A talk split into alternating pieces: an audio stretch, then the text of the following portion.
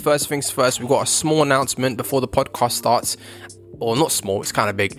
The Techish podcast is joining the HubSpot Podcast Network. So we're going to be alongside a, a, bunch of other amazing podcasts like My First Million, Side Hustle Pro, and a whole bunch of other secret gems of podcasts that you're going to love to hear about. So first things first, don't worry, nothing's going to change dramatically about the Techish podcast. We're still going to be the same old podcast, except that from time to time, we're going to big up a whole bunch of dope podcasts that you may not have heard of. The first one I got to shine the light on is called Inclusion and Marketing by Sonia Thompson. It's a great must-listen podcast for any marketing professional. I tuned in and I heard so many gems within the first five minutes. I was like, damn. So the first one I heard was the first thing you need to know about me is that I'm not you. Gem. Second one I heard is inclusion requires decentering yourself. Essentially, listen, your lived experience is not going to be everyone else's lived experience. And if you're trying to market to the general population, you definitely got to decenter yourself so that you can fully target all your potential consumers. So check it out, inclusion and marketing on all good podcast apps. The link is in the show notes. Go support that. Yo everyone, welcome back. Brand new techish. This Techish. episode where we're gonna kind of do our predictions for the upcoming year, and hopefully we don't look like a bunch of fools by getting a bunch of stuff wrong. But we're smart. I hope we're smart, and we're gonna figure it out. And by the way, this is Michael Berhane, CEO of POCIT POCIT Jumps. At least I forget, and I am joined with Abadesi of Hustle Crew. Badesi in the house. All right, cool. Let's go predictions, predictions, predictions. So 2023, what will it bring? What comes to mind when I say predictions for 2023, Abba? Well, what comes to mind is that I can kind of remember the year 1993, and that freaks me out because I think that shows that I'm officially getting older. So that's interesting, like being able to remember the past with clarity. No, what I'm thinking of when I think of 2023 is I'm thinking of like conflict, first of all, because I'm mm. thinking of mm. how this year started with Russia invading Ukraine. So I'm thinking about who's invading who next year. Because if I know one thing about men in power, it's that they love a little bit of invasions. No fight. They love to, you know, just step on foreign lands and grab what they can. So, you know, I'm looking at you, world leaders, and I know some of y'all plotting something. So, yeah. What's the inside scoop? What do you know? You sound like you know something. What's the, I mean, it's, what's the inside scoop? You're saying this like I've like got connections to intelligence do, agencies. you I'm just watching the same YouTube videos as every other millennial conspiracist, but maybe China stuff happening around there. Some like yeah. potentially worrying stuff happening around there. Just clamping up and pushing around Taiwan, Hong Kong, who knows what. Things are going to yeah. happen, I predict. I hope you're wrong on that one. I can't lie. I also hope I'm wrong on that one. So that's one thing that I predict. I also predict like the microprocessor shortage that's affecting like, you know, the production of a lot of electronics mm. in our industry and other things perpetuating and worsening. And I think hopefully maybe it's going to change the way that we consume electronic goods. But the downside is it's going to affect the manufacturers who employ thousands of people around the world. So I'm thinking about, you know, I'm maturing. Like I said, I'm growing up. I'm thinking macro. I'm thinking mm. macro. But on a micro level, I'm just thinking about the way that I live and what will be different for me. And I probably will be traveling less than I did this year because I don't have two incomes anymore.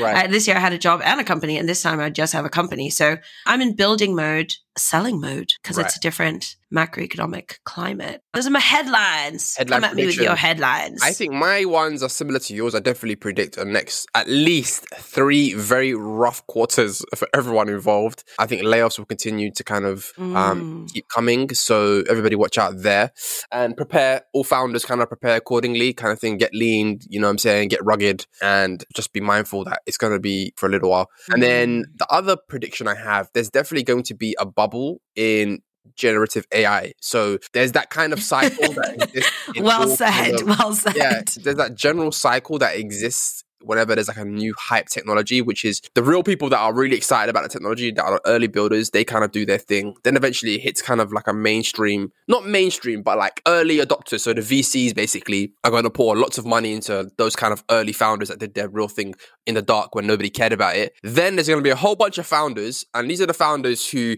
when you go to like a tech event, they're like, what space should I work in? Those people, they don't really have yes. an interest in anything apart from how do I raise money. They don't really have any real excitement about the technology. They just want to be in the hot space. So once those people get in, that's when the hype cycle really and truly starts. And I think by the end of this year or early 2024, is when people will be like, actually, there was a whole bunch of crap companies that got funded here, basically, right? So definitely you will see a lot of crypto people and crypto money going into generative AI because that's going to be the next hype cycle, basically. But what I will say about generative AI and just, you know, chat GPT and, and stable diffusion and like Lensa, what we saw, there will not be a lack of application. And I compare this to crypto. With crypto and blockchain, the technology existed and we had to sit here for 13 years while people tried to come up with use cases and they struggle to find use cases, right? With generative AI, there will be a million use cases. People are already building products that are actually quite useful that I'm actually thinking about buying and getting involved in. Like, for example, I saw a product where it can, it's a plugin and basically it will respond to your emails for you and you can tell it what? make it upbeat, make it frustrated, make it angry, make it short, make wow. it, and then it will read your email, whatever has been sent to you,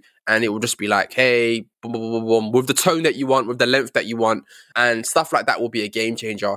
And pretty soon, and would will- you tell people that you have AI writing your emails, or would no, you just be like, when someone's like, "Oh, that was such a funny joke in your last email," you'd be like, "Ha yeah, thanks, bro," but you don't know what they're talking about. I don't know. I don't think you have to. And I think it's going to be very difficult. The future is going to be interesting where basically it's going to be my AI communicating with your AI. and like it's just going to be a battle between the AIs. But anyways, yeah, so those chilling. are my two predictions. A rough economy with at least a tough three quarters, bubble and generative AI. And then I think definitely a TikTok ban possibly. I smell it. I thought it would be this year. Oh, tell so, me more. I think TikTok will either be banned or this year it will finally be forced to change ownership. So there will be a situation where they will say TikTok USA will have to be completely separate from TikTok China or mm. outright ban basically. So yeah, those are my kind of three high level predictions. You got anything else or any thoughts based on what I've well, said? Well, I've been reading some interesting statistics about like TikTok and TikTok consumption. And I think, where did I read this now? Was it the Financial Times, the Times, Bloomberg? It must have been Financial Times, I think. But it was talking about like how much people use TikTok and, you know, the average amount of time spent on it a day. I think it's 90 minutes in the US, 60 minutes in the UK, are the average user. Right. And it was also talking about how TikTok's so addictive that they, you know, have had to build in their own health warnings because it's like a combination of getting into flow state where you're not mm-hmm. aware of the passing of time, but with the dopamine trigger that means you're still getting stimulated enough and enough feel good chemicals. So I just wonder if 23 is going to be a year of also understanding more like the health risks.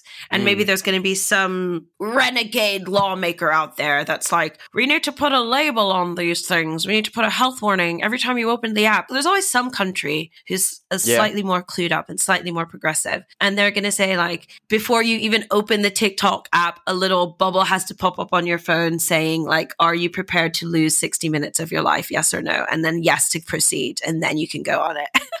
yeah. I mean, listen, that might make sense. In terms of my prediction about the hype cycle and founders going into the space, do you think there will be? Do you think this economy will dissuade a lot of wannabe entrepreneurs from get from trying this now? Basically, because for the last ten years, there's been a lot of tech has been sexy in it. It felt like every time you read the paper, someone yes. was raising money, and you know it was just insane. So someone became a billionaire overnight. Mm-hmm. Do you think mm-hmm. now people will just be like, you know what, let me just get a job, or am I being too with it?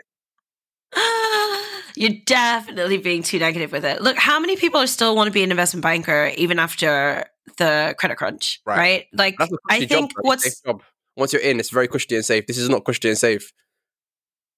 I wouldn't say that finance is cushy and safe. I would say that, like, you know, there have been layoffs in that sector as well and downsizing in that sector as well. I think what's changed with tech is the veneer has been rubbed off. Mm. You know, I used to always say when I first started working in tech, like, what is the difference between a venture capitalist and an investment banker? One wears jeans and one wears mm. a suit. But, yeah. like, what yeah. what is the difference right? And for a long time tech's been like hey you can wear a hoodie. You can do this. You can do that. You can have fun. But anyone who's worked in a startup ourselves included knows that you are doing the hours of a consultant or an investment banker. I yeah. mean you were in a hoodie or jeans and you weren't on a bloomberg terminal. You were in a google spreadsheet but you were still doing the work right? You were doing right. the hours. And we were able to kind of like separate it from other just like high time intensity, highly competitive environment jobs like banking, like consulting, because literally because we didn't wear suits. And right. that's kind of it. Like in terms of the after work culture, very similar. A lot of drinking, Yeah. a lot of, you know, socializing, this and the other, offsites. All of the ideas from tech were taken from the finance world, like taken from, or the consulting world. Why? Because a lot of the investors and founders in tech came from that world. That was their finishing school before they It came was. into entrepreneurship. So, as someone that's been in the game for a long time and has friends in other industries, I can see now actually the similarities between the industries more so than the differences. Mhm. And I think that's what's different in tech. But I don't think people are going to stop wanting to be founders or stop wanting to be early stage startup employees. There are still startups raising, there are still founders hiring, not as many as there were, but they're still there. And Right. I still think that many people will want that life of like, I'm just going to raise a business. And you have to remember, like, there's always going to be a certain class of people. I think if your parents were entrepreneurs, you're like a hundred times more likely to be an entrepreneur.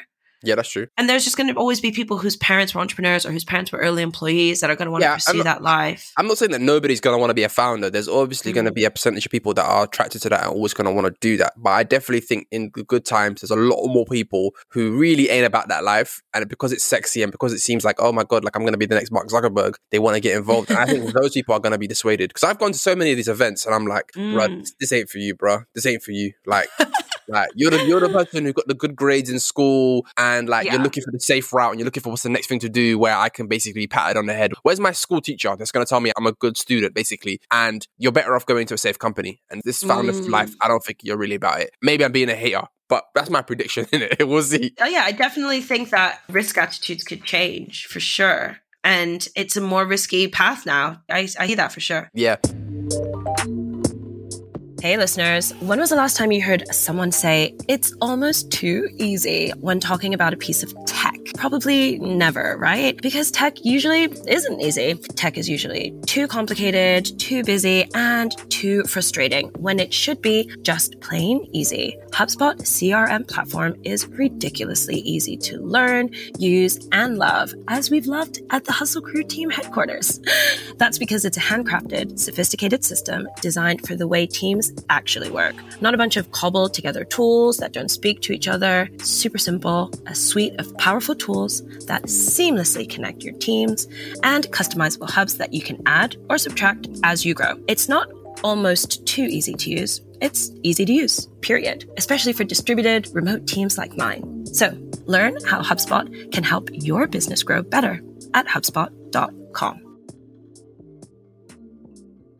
Other prediction I have, this is again on my me being a hater. I think I think the fan companies, Meta, you know, whatever the new acronym is for all those companies, they will start to resemble real companies again. Like they will start to resemble what we kind of know and- and understand about capitalism. Because for the longest period of time, working there, and at least from the outside, it looked like Miracle Land. It looked like Disneyland. It didn't make no sense. It was like scroll in 10.30, 10.45, couple hours of work, do some yoga, have your food given to you, then you can get on a bus back home that we're thinking that we're gonna think. There's no real worries about outcomes. There's no real worries about, you know, does this work really matter? At least Yeah. definitely at Google, which is the quintessential example. And I feel like Yeah. over the next year or two, they're gonna start to resemble more traditional work environments that will make it less of an attractive proposition to be there. And it will probably attract people that probably want to actually just kind of grind and work hard a bit more. Because i do not believe especially with things like ChatGPT, I think for the first time Google does look a bit vulnerable and the monopoly they had on search. And also I think essentially search was a license to print money.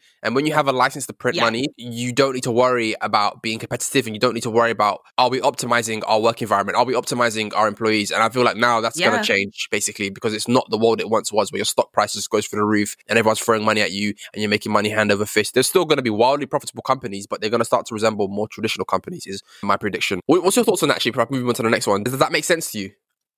It's interesting because I'm like reading a book at the moment by Mark S. Luckie. So, you know, he's a black techie who's written about our world basically. And I'm reading his book Valley Girls at the moment. And it's reading it now. So I'm pretty sure it came out like four or five years ago, but reading it now, you start to understand why tech even is in the place that it's at. So it's kind of like Right. talking about this social media company. It's like you know, suggests from the way that it's described that it's kind of like talking about Facebook, basically, like the way that the, you know, the campus is set up, the way there's like free shuttle services in and out of town, the way there's, you know, gourmet chefs, this, that, and the other, sleeping pods, everything yeah. you can think of, snacks, grab some snacks on your way out, swag this, swag that. And you're just like, none of these things are critical for the success of a company.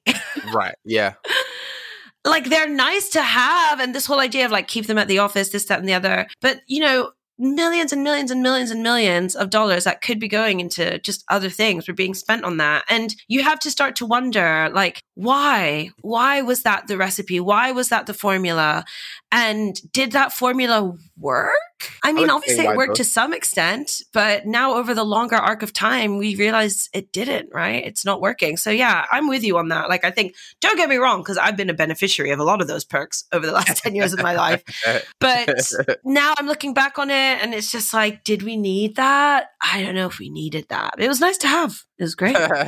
It while you can. I think the reason why is everyone was copying Google basically. Google was the company mm. that first mm. started it. And Google, like I said, had a license to print money. So in an environment where you make never ending money basically and you got a money tap, your biggest concern now becomes protecting that tap. And how do you do that? You basically just hire up anyone with any talent in your area, usually white guys, PhDs, whatever, and you just have them comfortable in your company so they never go off and start their own company, yes. number one. You know what I'm saying? And number two, they never join another company. So then Meta and all the other companies who had good companies, but not as probably, um, I mean, Meta's business model is pretty lucrative, but it's not as probably as lucrative as Google. They copied that. And then it trickled down to where you got companies like Groupon, maybe where you're at, or Amazon, or, you know, companies where they could be great companies, but it's not guaranteed everyone started copying these things, all these perks and whatnot. So I think that will now start to kind of cascade down the chain and eventually it'll get to Google where the perks probably slow down slightly. We'll see.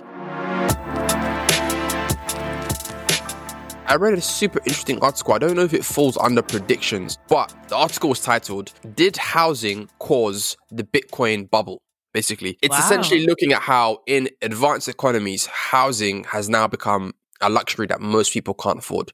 Most young people can't afford to buy their house. It's so expensive now. And essentially, what that means is there's less incentive for low risk saving. Basically, why save your money if there's nothing yeah. you can do with that money basically really beyond you know you used to be save your money for a deposit do a little maybe 5% find some kind of interest some low kind of savings account where you can kind of protect your money and know that you can spend it to buy a house eventually now the article argues that because that route is no longer available, crypto and meme stocks, which were disproportionately owned by young people, were because home ownership is so unattainable, it yeah. made gambling on crypto and meme stocks just a um, speculation just much more attractive because it was like, well, there's nothing I can do about buying a house. There's no route to wealth that way for me. So F it. Why not just gamble and put it all on black? Let me just get these meme stocks wow. basically as the chance of home ownership kind of fades away into the distance. Um, yeah. I don't know how completely true it is. It's an interesting hypothesis, but you know, there is an element where it's YOLO capitalism. You know what I'm saying? True. And I did see people say that actually black Americans were disproportionately impacted by the crypto downturn because there was a massive push for that. And I feel like when yeah. you have less wealth, you're more likely to be like YOLO, let's just put it all on black, basically. So that was wow. a concerning trend of 2022. I think this is more of a, a, 2022 outlook as opposed to a prediction per se. But it doesn't ring true from the people that maybe you know or just in general, your yeah. thought process. If you can't buy a house, if wealth isn't mm. attainable, does all of a sudden just more riskier assets become, you know, the only route you can see to any kind of wealth? You might as well kind of think. I guess it's this idea of like desperate times call for desperate measures. Yeah. So there's probably a bit of an energy to that. I think there's also, I have like a huge amount of compassion for people in their 20s right and also to be honest people in their 30s like people like myself who don't have the same like economic privilege that I've had. Like I think for me, I'm someone that recognizes the advantages of like my upbringing, my background, but also like I took risks that paid off well for me. But there are people mm. out there who took similar risks and they just didn't pay off, right? Mm. They joined the wrong startup and never got the equity payout, or they joined a late stage company, but the IPO never materialized. You know, I have so many friends who similar steps to me, but over the, you know, arc of time, way less cash to show for it. And I definitely understand this almost sense of hopelessness that you're speaking to, right? Like those people who are just like, whatever worked for my parents or my older siblings is not going to work for me. Mm. How else can I generate more capital like or increase the capital that I've got. So I don't know, like that's such an interesting hypothesis and it kind of makes sense. Like I can see that as an idea. And I think there's definitely a more like yeah there's just i don't know more experimentation amongst like young people like i think it's just trying to do anything just to get on the property ladder get to the lifestyle that they deserve or they feel like they deserve Cool.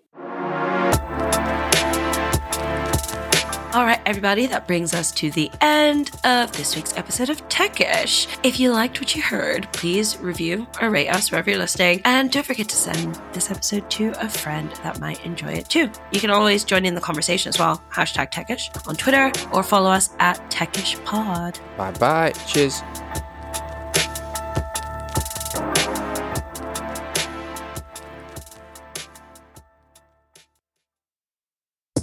Yo, everyone, welcome to a brand new segment where me and Abadesi get to plug anything we want.